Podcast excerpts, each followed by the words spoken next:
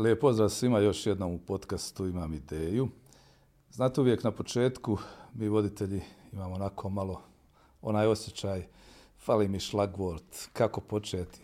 Pa sam se sjetio ovoga kolege koji priča vice, on kaže evo nas, tu smo da vam ispričamo jednu priču. Ja bih mogao danas reći evo nas kod zubara, ali nismo, zubare kod nas. Kod nas doktor Goran Pehar, dobrodošao i hvala za dolazak. Hvala vama na pozivu i drago mi je što sam u vašoj emisiji. E, Mostarac, sin velikog barda glumišta, pokojnog Tonija Pehara, ali sad u Čapljini, sa poslom, sa stanom, sa svakodnevnim životom. Ali da se malo sjetimo toga Mostara, odnosno Mostara iz tvoga, tvoga djetinstva. Čega se ovako posebno sjećaš? E, moje djetinstvo, ja sam pozorišno ili da ne bilo zabune teatarsko dijete. Ovaj, moje djetinstvo je vezano uz teatar. E, ja sam bukvalno odrastao, odrastao tamo. E, kad bi išao u školu, bio bi u školi, ok, a kad, kad nisam, ovaj, bio bi u teatru, bio bi u pozorištu, gdje bi ko nije na sceni, sa mnom pisao zadaću, objašnjavao mi zadatke i tako. Bukvalno je sve vezano za to. Pratio sam probe predstava i sa izgledališta i sa strane iza zavjese. Sve mi je to nekako, ja sam živio, živio to pozorište. E, kompletan, kompletan taj osjećaj i sada kada odem u kazalištu, u teatar, kada odem, e, to je meni nekako vraćanje u djetinstvo. Tu se osjećam bezbrižno i to je poseban osjećaj i, i predstave, drugčije sve doživljavam. E, meni su glumci bili obitelj glumci, glumice naravno. Ovaj, bili su mi obitelj, oni su dolazili na rođendane, išao bi s njima.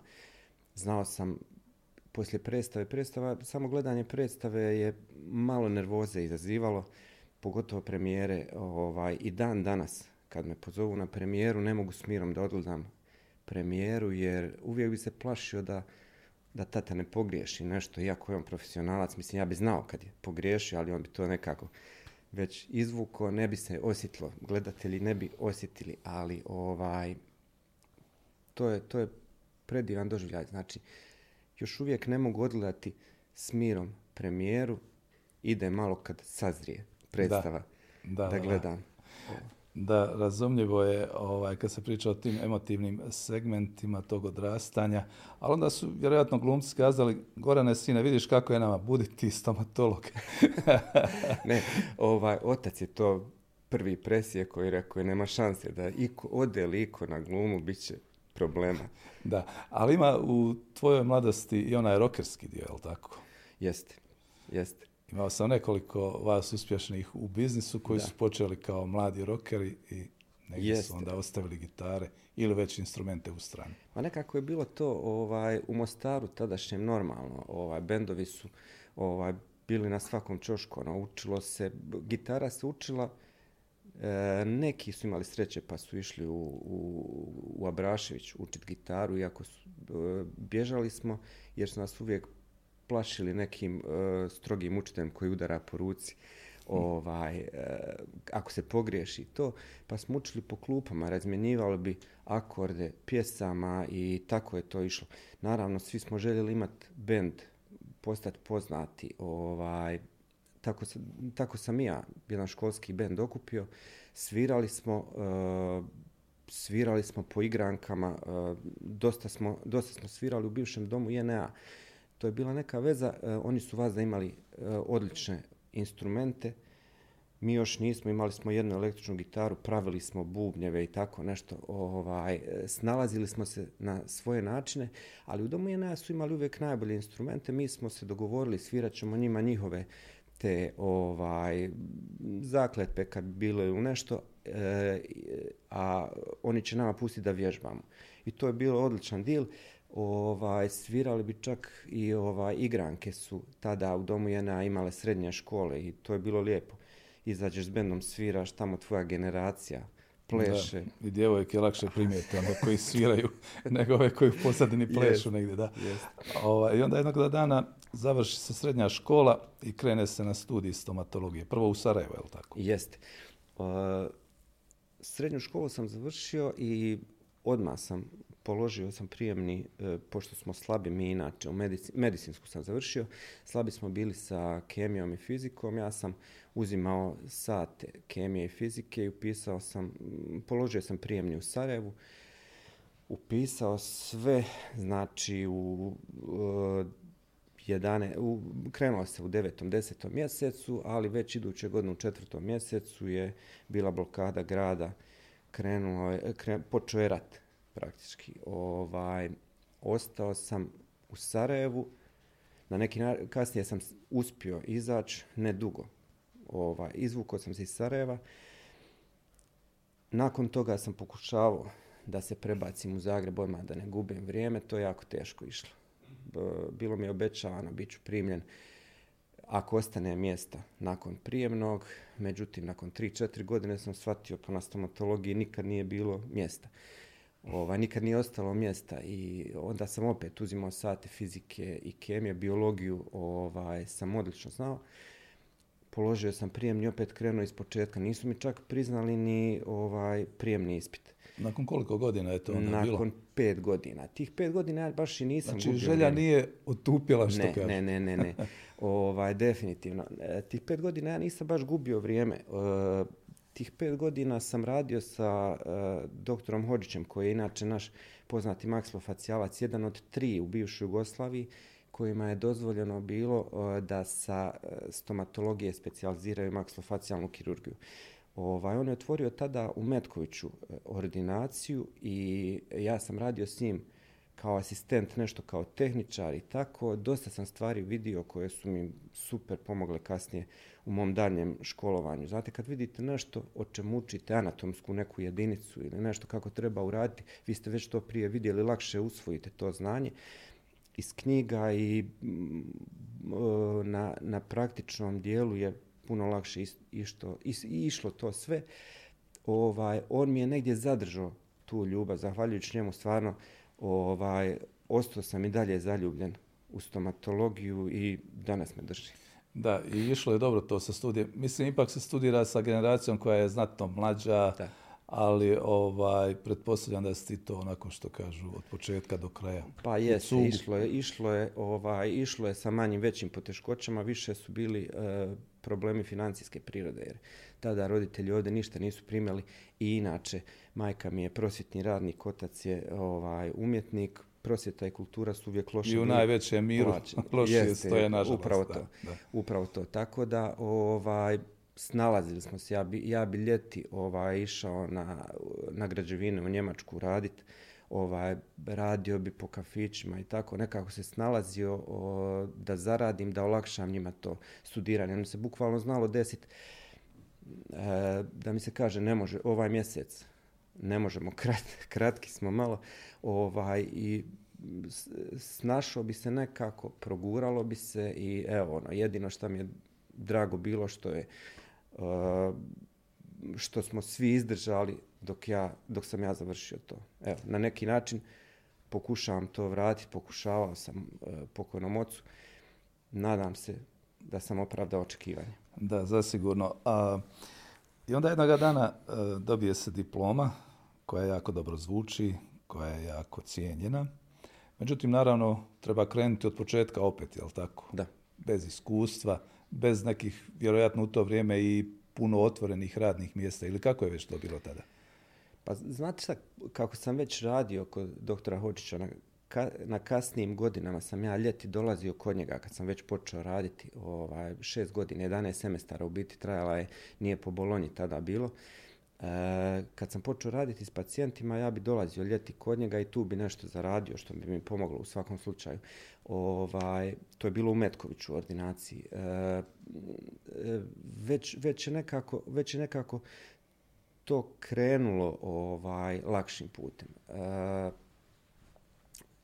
htio sam samo e, jednu anegdotu koja se veže za moj izbor zašto baš stomatologija.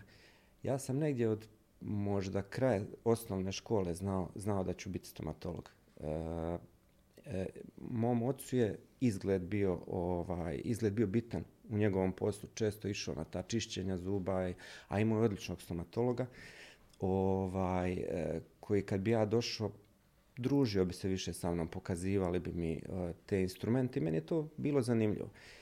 U četvrtoj osnovnoj sam u sklopu škole imao ovaj, jednu izvršnu ovaj, doktoricu koja mi isto tako dozvoljavala da se upoznam sa ordinacijom na neki način. Znam da sam sa opšte tehničkog tadašnjeg hm. ovaj, bježao u ordinaciju da, da budem tamo s njima. Ja sam nekako željima, iako u mojoj familiji nema, nema doktora nikako. Mama je najbliže negdje kao viša medicinska sestra koja je profesorica u medicinskoj školi bila. Ona je negdje najbliže ovaj, toj zdravstvenoj struci. Uh, Eh, ja sam tad odlučio i na prvoj godini fakulteta kad sam upiš, upisao, znači bilo negdje 140 studenta.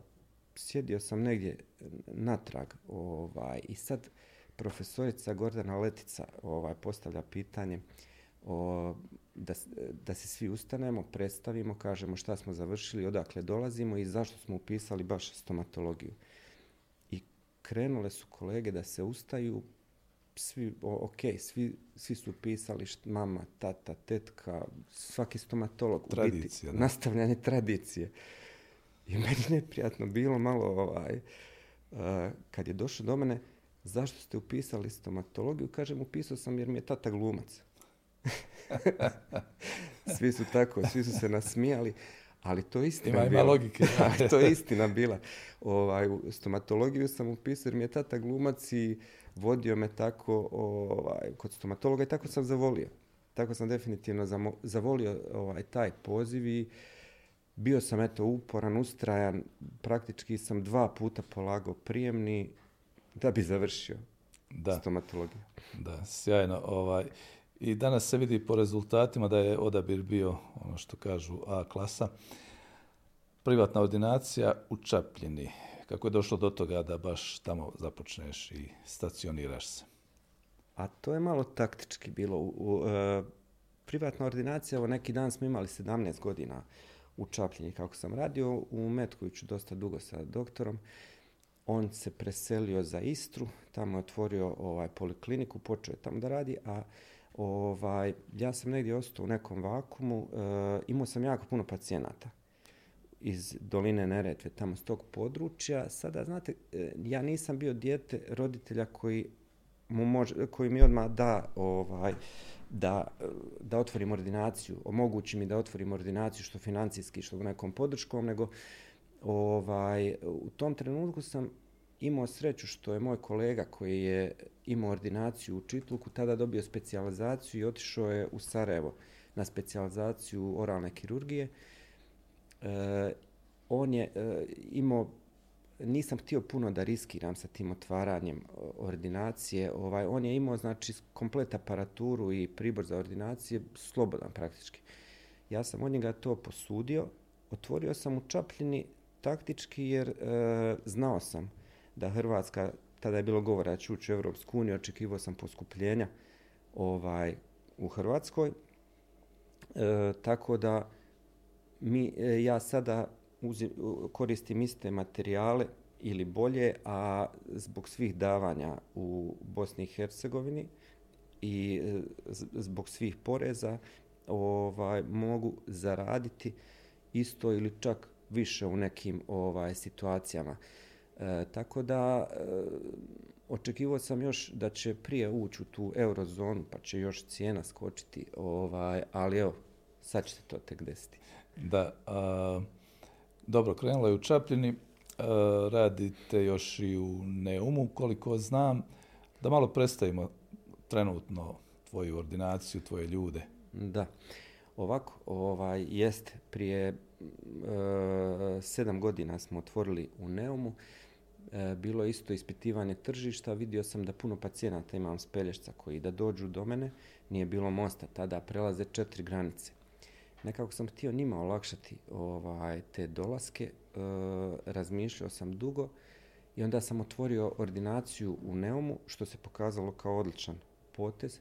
Ovaj, imamo dosta posla, dole e, sada idu tri doktora, ovaj, e, jedan je stalno tamo, dvojica dolaze određene dane. U Čapljini imam četiri doktora. E, i još imam mm,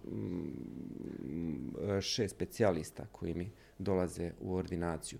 Tako da sada možemo pružiti e, kompletno ba, ozbiljne usluge ovaj, što možete dobiti u bilo kojoj jačoj klinici vani. E, usavršavamo se iz prostog razloga, ne znam, to je neki moj unutarnji strah. E, stalno me tjera naprijed, što je pozitivno. E, taj strah da ne postanem sebi dosadan prije svega. Ovaj, onda idem dalje, iako znam za dosta stvari da ovdje dugo neće biti e, prihvaćene. Ali to je zadovoljstvo koje ja imam sa nečim novim.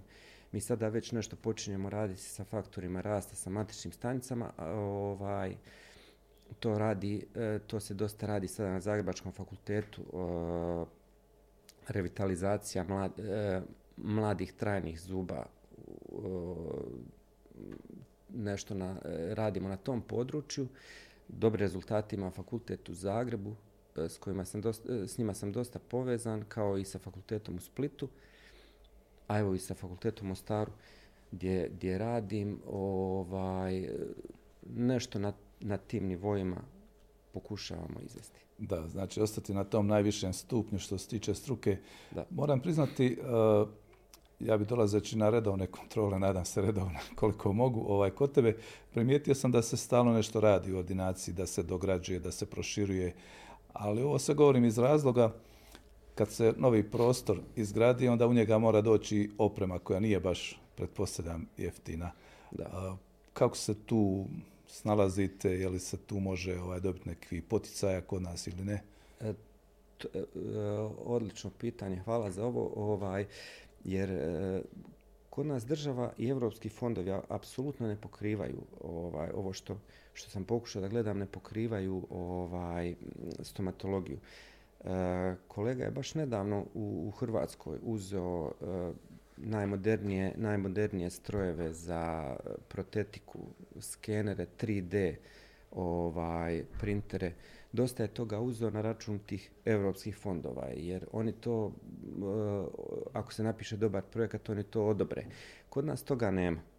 Kod nas toga nema, ovaj, pokušavamo se izboriti nešto, neš, e, za neke projekte ministarstvo daje ovaj neke poticaje, ali ići prema ministarstvu je malo komplicirano trudimo se, radimo, ovaj, e, sreća je da imamo odlične suradnike od kojih kupujemo materijal i sve, pa imaju razumijevanje, imaju sluha. Ako smo već veliki potrošači, stvarno nam daju odlične uvjete ovaj, e, kad kupujemo nove strojeve, ovaj, da, da, da možemo ići dalje. E, kada je u pitanju ova tvoja struka, e, zanima me ovako općenito, Imali smo još jednog vrsnog gosta u našem podcastu, e, a znam da postoješ neke ordinacije ovdje u Mostaru i okolini koje glase kao dobre, moderne, stručne. Gdje smo mi tu u odnosu recimo na Europu, kada je pitanje neki prosjek?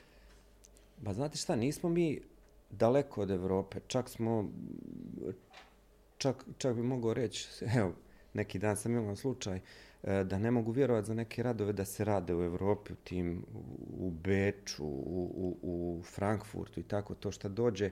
E, ja sve više mislim da se na našim ljudima uče tamo. Ovaj, mi smo dosta visoko, mi smo dosta sposobni. E, brat mi je igrom slučaja završio kao zubni tehničar, radi u Njemačkoj. E, dobro mu ide i već je tamo 4-5 godina i pitao sam ga u čemu je problem? zašto su ovako loši radovi ljudi koji dolaze ovde što vidim. Objasnio mi je da su oni u biti nisu manuelci. Oni se puno na strojeve ovaj, oslanjaju. Oslanjaju se na, na, na svoje mašine koji su vrhunske. Da se razumijemo. Ali stomatologija je nešto drugo. E, ja volim reći da je to zanat u medicini. Da morate imati u rukama. Bez obzira na znanje. Da znate prenijeti. To je na moja umjetnička žica vjerovatno preovladala, pa znam ovaj, prenijeti. Nisam smio biti glumac, ali evo... da, ali znaš odigrati ulogu Zna. stomatologa. Od glumi. da. Ovaj, evo, spomenuo sam uh, i ova ulaganja koja su skupa i rizična često i treba ih naravno vratiti. Uh, razgovarali smo nedavno i o ovom problemu pojave pandemije koja je presjekla sve, pogotovo recimo neke zdravstvene preglede, neke stvari koje su u medicini do tada bile uobičajene rutinske, čak su ljudi morali jedno vrijeme staviti sve na off. Kako se u tvojoj ordinaciji prebrodilo to razdoblje? Pa mi smo prvi bili zatvoreni. Najviše smo izloženi bili ovaj, tom nesretnom virusu. Naravno, kad radite s pacijentom, vi ste praktički u ustima i kasnije je bilo jako teško raditi uh, u, nakon kad su nas pustili da radimo, morali smo imati vizore, maske, ovaj, duple maske, kape, ona jednokratna odjela i to užasno je vruće tu. E, mi smo, ja mislim, među prvima ubacili ovaj, odma u, e, u klimatizacijske uređaje, u, u ventilaciju smo ubacili UV lampe za sterilizaciju zraka u prostoriji. Imamo UV lampe pored stolica isto za sterilizaciju zraka u prostoriji. Sve smo e, podigli na jedan viši nivo. Ali ipak ovaj, jako je bilo teško u tom periodu e, kad se nije radilo. Znate, krediti idu, e, hvala Bogu pa je banka dozvolila da se odgodu tih kredita, pa se nekako to sve eh, premostilo. Inače, da je ostalo, bilo bi jako teško.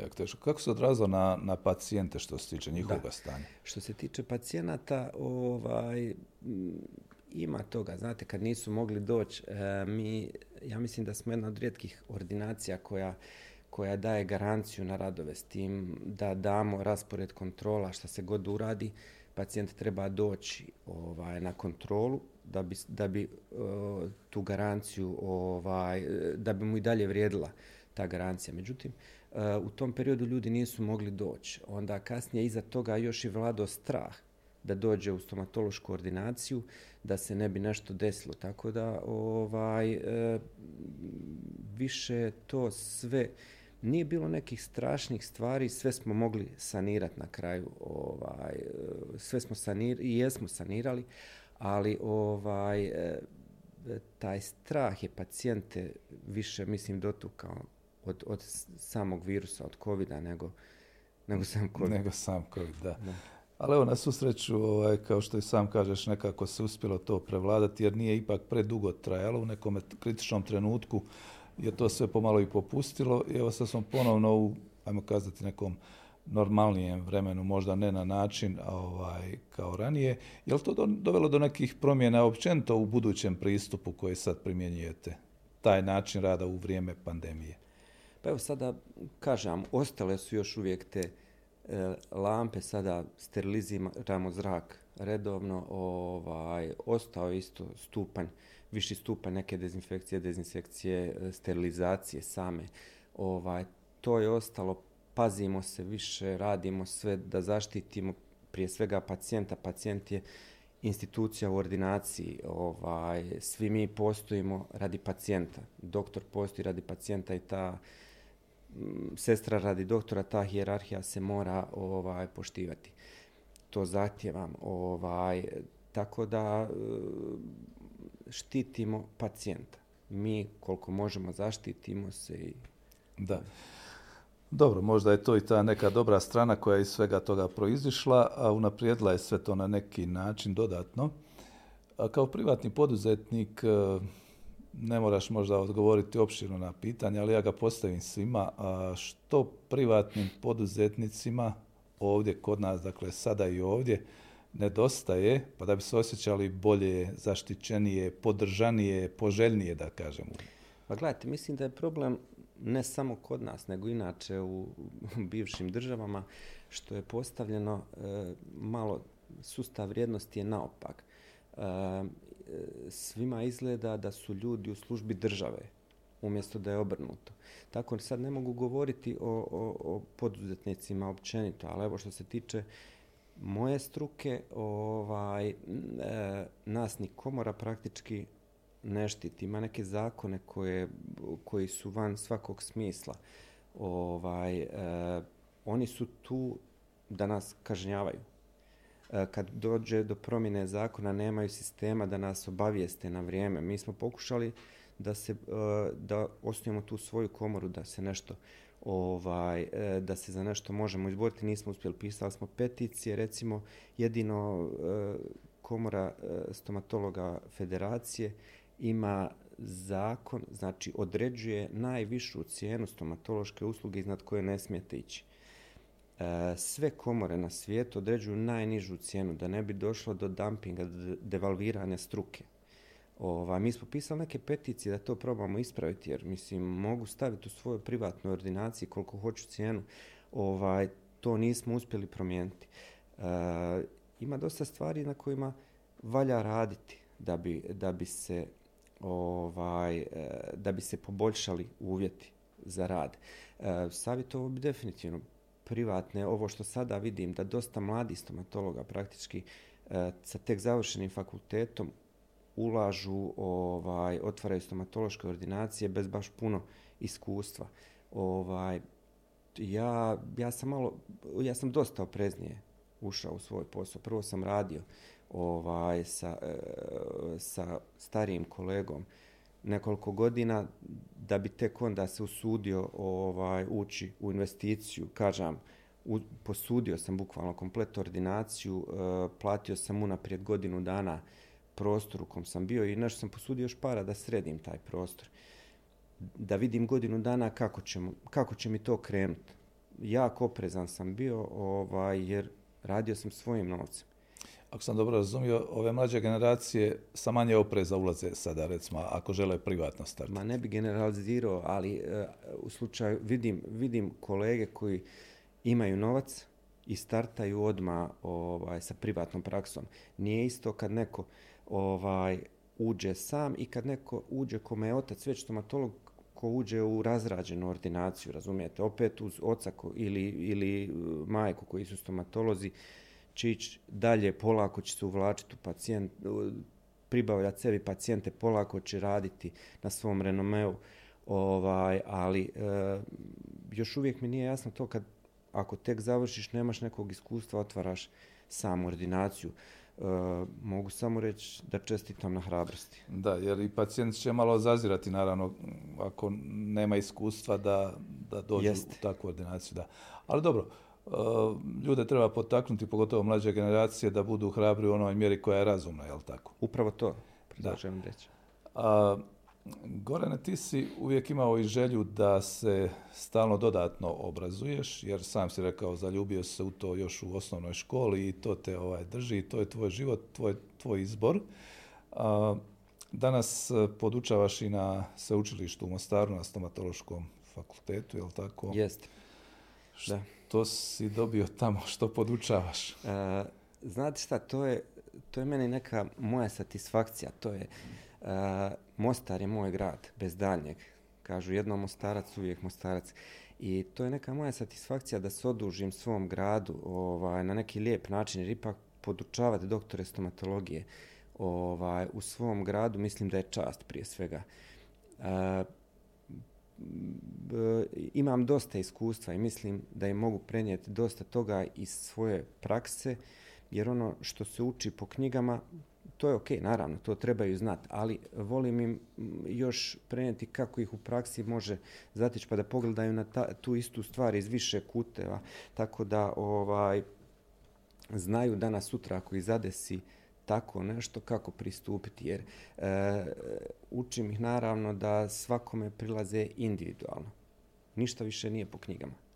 Evo, još uvijek uče da, ne znam, prvi trajne, trajne šestice sa šest i više godina ovaj rastu, sve se pomjerilo. Imate sa pet godina već te prve ovaj kutnjake i tako.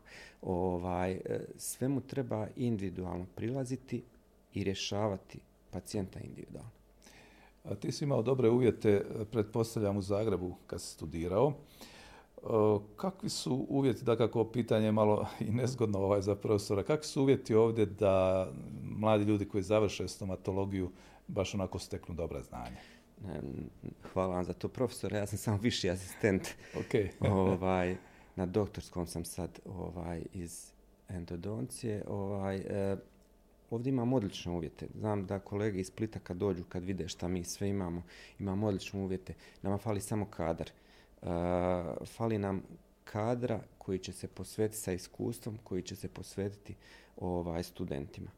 E, kažem, za sada posuđujemo kadar iz Splita i Zagreba, ali kadar koji je ovdje uposlan na fakultetu bi morao ovaj, biti e, mora biti kvalitetniji. Kažem prvo za sebe, pa onda treba, treba imati iskustva, znati kako se obratiti ovaj, studentu, na koji način mu priči, jer e, ljudi sa iskustvom mogu, mogu isprofilirati tipove ljudi i znati kako kom, ta, mislim na studente, i kako kome prići da mu se prenese to, to znanje, ovaj, jer imate, stvarno imate talentirane studente ovaj, kojima se ne radi. Njih znači treba malo podići, e, ovaj, e, razviti im tu ljubav prema. Imate, imate ovaj, neke kojima baš to i ne ide, ali žele, razumijete.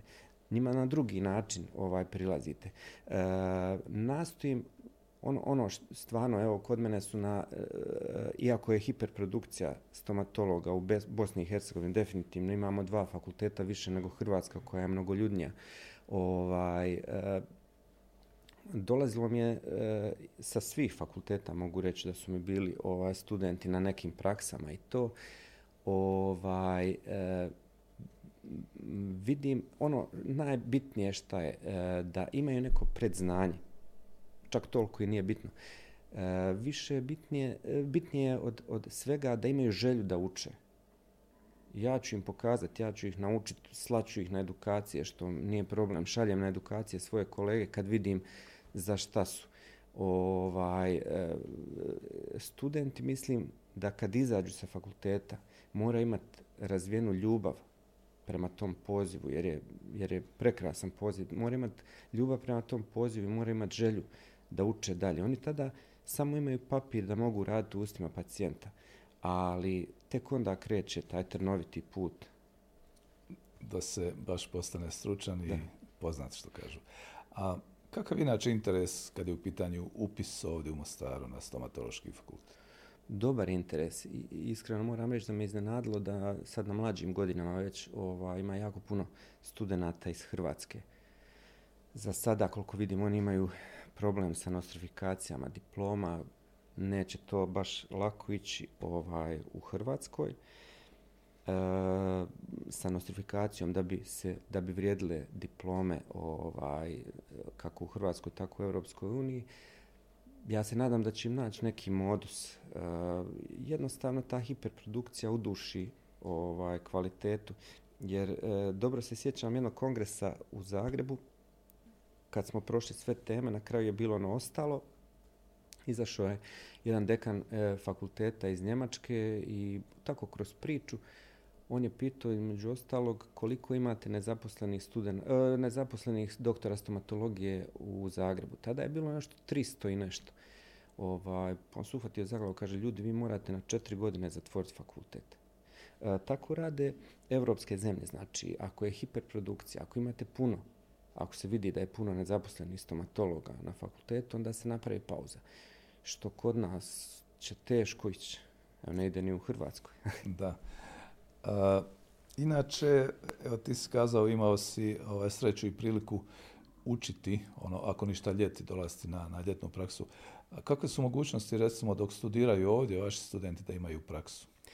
Je, otvoreno je, dosta kolega je otvorilo vrata svojih ordinacija za, za studente.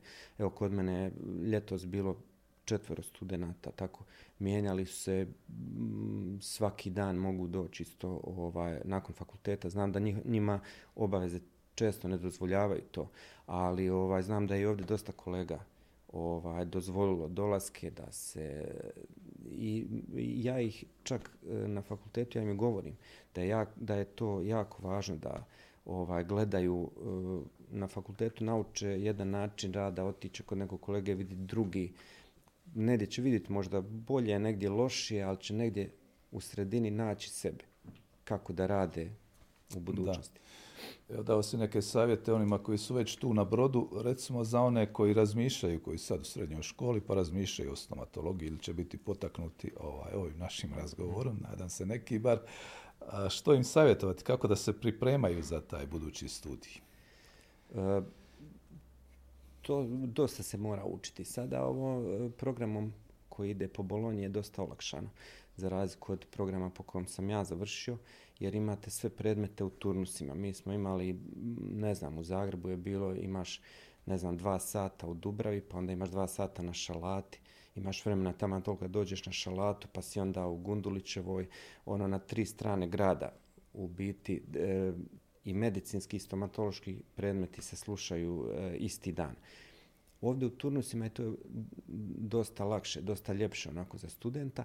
Ovaj, savjetao, savjetao bih e, potencijalnim budućim kolegama da ovaj, ako to baš vole, ovaj, što se mene tiče, već sam pričao s nekim roditeljima, dole mogu doći u ordinaciju da dožive da vide ovaj, je to to. To bi, to bi najbolje bilo, da, da vide iz prve ruke, da, da se malo druže, da vide da li, se, da li se nalaze u tom pozivu. To bi bilo najljepše. Da, a, ti si spomenuo a, hiperprodukciju kadrova, pa dakle, evo ja, naravno, tu sam lajk u toj oblasti, nisam očekivao da recimo Zagreb ima toliko ovaj, stomatologa koji su bez angažmana. Međutim, mi smo svjedoci ovdje u Bosni i Hercegovini da mladi ljudi, općenito, dakle, svih zanimanja, sve više odlaze odavde. Kako je stanje i kakve su šanse, recimo, stomatologa iz Bosne i Hercegovine kad odu negdje? E, mislim da je problem, kao, kao što sam rekao, sa nostrifikacijom, da bi se otišao van. Sad ne znam kako ta papirologija ide, Ova, ja mislim da sam jedan od rijetkih stomatologa koji je završio u Hrvatskoj, a nostrificirao u BiH. Mislim, uvijek, uvijek, smo, uvijek sam bio naopak nekako, na neki način. ovaj, kad sam došao u Sarajevo da nostrificiram iz Zagreba diplomu, nikome nije bilo jasno. Ovaj, ali e, ne znam kako kažem, e, kažem, ne znam kako ide ta papirologija što se tiče e, tih nostrifikacija, ali definitivno e, Ehm, vani se, vani se koliko čujem bolje zarađuje. Znate, ja sada ovaj, recimo radim e, na, na dva mjesta praktički, evo, ako ćemo i tri, ovaj, e, sigurno kolega negdje u Njemačkoj, o, to koliko ja zaradim za mjesec dana na ta tri mjesta, on zaradi za tjedan, dva. Ovaj. Bolje, bolje su zarade, jer vidim da su i veće cijene. Svake godine mi dođe pacijent sa nekom ponudom iz neke strane ordinacije. Ovaj, e, u Švicarskoj čak naplaćuju razgovor sa doktorom, zakazivanje termen, termina kod sestre, neke privatne ordinacije. Oni to mogu i to se uzima to je, da je normalno, da se to mora platiti. Ovde ovaj, i kad ne dođete na termin da bi se zakazali idući put, to vam naplati vam se onaj termin koji niste došli, onda ovde ovdje je to nemoguće. Ovaj, definitivno ljudi idu i vjerovatno Čičak, pogotovo ako se dozvoli, ovaj, ako se nađe neki način da se riješi, riješi ta papirologija, ići će definitivno ovaj, mislim da su naši ljudi puno sposobniji, kažem, ovaj, da urade e, neke stvari u ustima pacijenta nego, ovaj, nego ovo što uče ti drugi fakulteti. Da, jer sam si rekao, stomatologija je na neki način umjetnost, jer to je nešto da. što ipak ruke rade, strojevi su nešto drugo. Da. A, jedno pitanje sam zapravo mislio odmah na početku, pa sam razmišljao treba ga uopće postavljati u moderno vrijeme, ali nekako čini mi se da ipak treba još jednom naglasiti ljudima općenito zbog čega je toliko važan za ukupno zdravlje, zdravlje zuba, čuvanje zuba, na što da obraćaju pozornost kako bi zubi ostali duže vrijeme bez potrebe da idu kod doktora na intervenciju. Pa naravno, redovna higijena, ovaj, e, to je najbitnije. E, volim ovim prilikama citirati, počeo sam završio ovaj, e, za preventivnog stomatologa te neke tečaje, pa sam radio po školama, po vrtićima i sada sam po Hrvatskoj. Sad sam to prenio, dole radim uh, u mjestima gdje su mi ordinacije u Čapljini, Neum, radimo škole i vrtiće, preventivne zaštite zuba, čak pravimo akcije, pa klinci dolaze iz vrtića, držimo predavanja, dolaze klinci iz vrtića u ordinaciju, malo da ih upoznamo, da ih oslobodimo tog straha. E da, uh, kad smo već kod toga, uvijek želim skrenuti roditeljima uh, pogrešan pristup u pripremi djeteta kad prvi put dolazi e, kod stomatologa. E, obavezno roditelji kažu ne, nemoj se ničeg plašiti, nećete ništa boliti. Dijete kad dolazi u ordinaciju, ono ne pozna strah. Ako mu vi kažete nećete ništa boliti, nemoj se plašiti ničega, kad dođe u ordinaciju gleda čega bi se trebao bojiti, bojati, ovaj, čega ga treba biti strah i već imamo neku prepreku koju treba savladati ovaj, da bi počeli nešto raditi. Znači, treba voditi računa o samoj pripremi mladog, malog pacijenta ovaj, e, prije dolaska. Onda u početku djeca naravno nemaju razvijenu takvu motoriku da mogu ispravno prati zube. Dobro je pomoći im e, u početku samo sugeriram električne četkice jer su one klincima i klincezama zanimljive. Same odrade dosta tih pokreta koji oni ne mogu. Eh, kasnije, već kad se motorika razvije, eh, ne volim sugerirati električne četkice jer nisu baš dobre, onda, onda je bolje da se radi o ovaj, normalnim četkicama. E, I vrlo važno je to što uvijek žel, komentiram svog profesora Zdravka Rajča, koji je začetnik preventivne stomatologije u Hrvatskoj, koji je rekao zubi se peru ujutru za ljepotu, a naveče za zdravlje. Da, sjećam se ja toga, već sam to negdje čuo. A, prije nego li ono neko krajnje pitanje postavimo o budućim planovima i onome što dolazi, zanima me ovaj privatni život. Na početku smo nešto kazali, volio si taj teatar, onako bio je to tvoj svijet, odrastao si u njemu, volio si ovaj rock glazbu. Što danas Goran radi kad ima slobodnog vremena, ako ga ima? da u šal kažem, ovaj, preko tjedna sam stomatolog, a za vikend sam ribolovac i poljoprivrednik.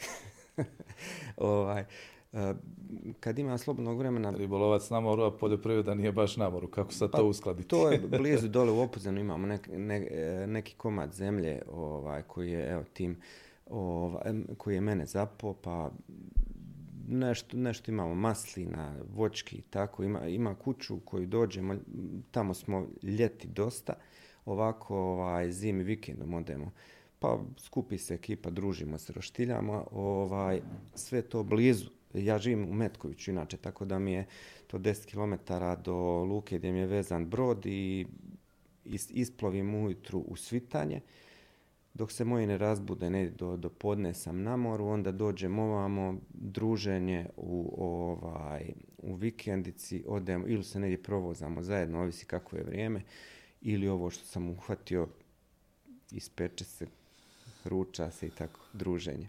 Da, dakle malo da čovjek da. na neki način počasti sebe onim, kako se kaže, normalnim dijelom, dijelom života. Da. Dobro, kad su u pitanju struka i novi trendovi i novi planovi, što možeš tu izdvojiti, što najaviti? Da, pa evo, kako sam rekao, već radimo nešto sa tim faktorima rasta, matične stanice, ovaj, pratimo ovaj, neke pacijente pa ćemo vidjeti kakvi će biti rezultati. Sve to se vodi za neki možda eventualno budući znanstveni rad. Ovaj, e, imamo dosta stvari kako se ja bavim endodoncijom, to je moja ljubav, to je liječenje zuba, oni kanali što, što 90% kolega ne voli, ali evo ja sam, kad su mene pitali kako to, kako to možeš voliti, ja sam rekao, vjerojatno je ovaj, razlog to što su moji preci bili rudari ovdje, pa, pa volim te oblike, ovaj, tražim sunce za rudare, ovaj, e, liječenje zuba, e, to to to negdje spada pod neku mikrokirurgiju u stomatologiji. Radite u oku nevidljivom području, dosta posjećaju, dosta e, u najavi mi je u budućnosti planiram kupovinu nekog mikroskopa za neko detaljnije liječenja, detaljnija liječenja i dan danas radim sigurno najmoderniju endodonciju ovaj, u regiji, ovo sve što se što se danas koristi najmodernije, ja imam osim tog mikroskopa. Za sad koristim samo lupe povećala, idem u tom smjeru. Mogu najaviti još, planiramo proširivati nešto što se tiče ovaj, kirurgije, paradontologije, e, možda protetika negdje, ali sve ima svoje, imamo ovaj, neke prioritete koje smo posložili na tim našim sastancima, posložimo prioritete i onda rješavamo to Da. po redu. Naravno, želim puno sreće i evo da se planovi ostvare, čak možda i oni koji nisu spomenuti, koji možda će tek doći na, na dnevni red. I hvala za gostovanje u ovom Da, podcastu. hvala vam. Bilo je jako ugodno. Hvala. Bio je to još jedan podcast, imam ideju portala Bljesak Info. Naš gost bio je dr. Goran Pehar, stomatolog specijalist i privatni poduzetnik i sveučilišni profesor i zaljubljenik u svoj poziv. Hvala vam što nas pratite, pretplatite se i gledajte da nas gledate.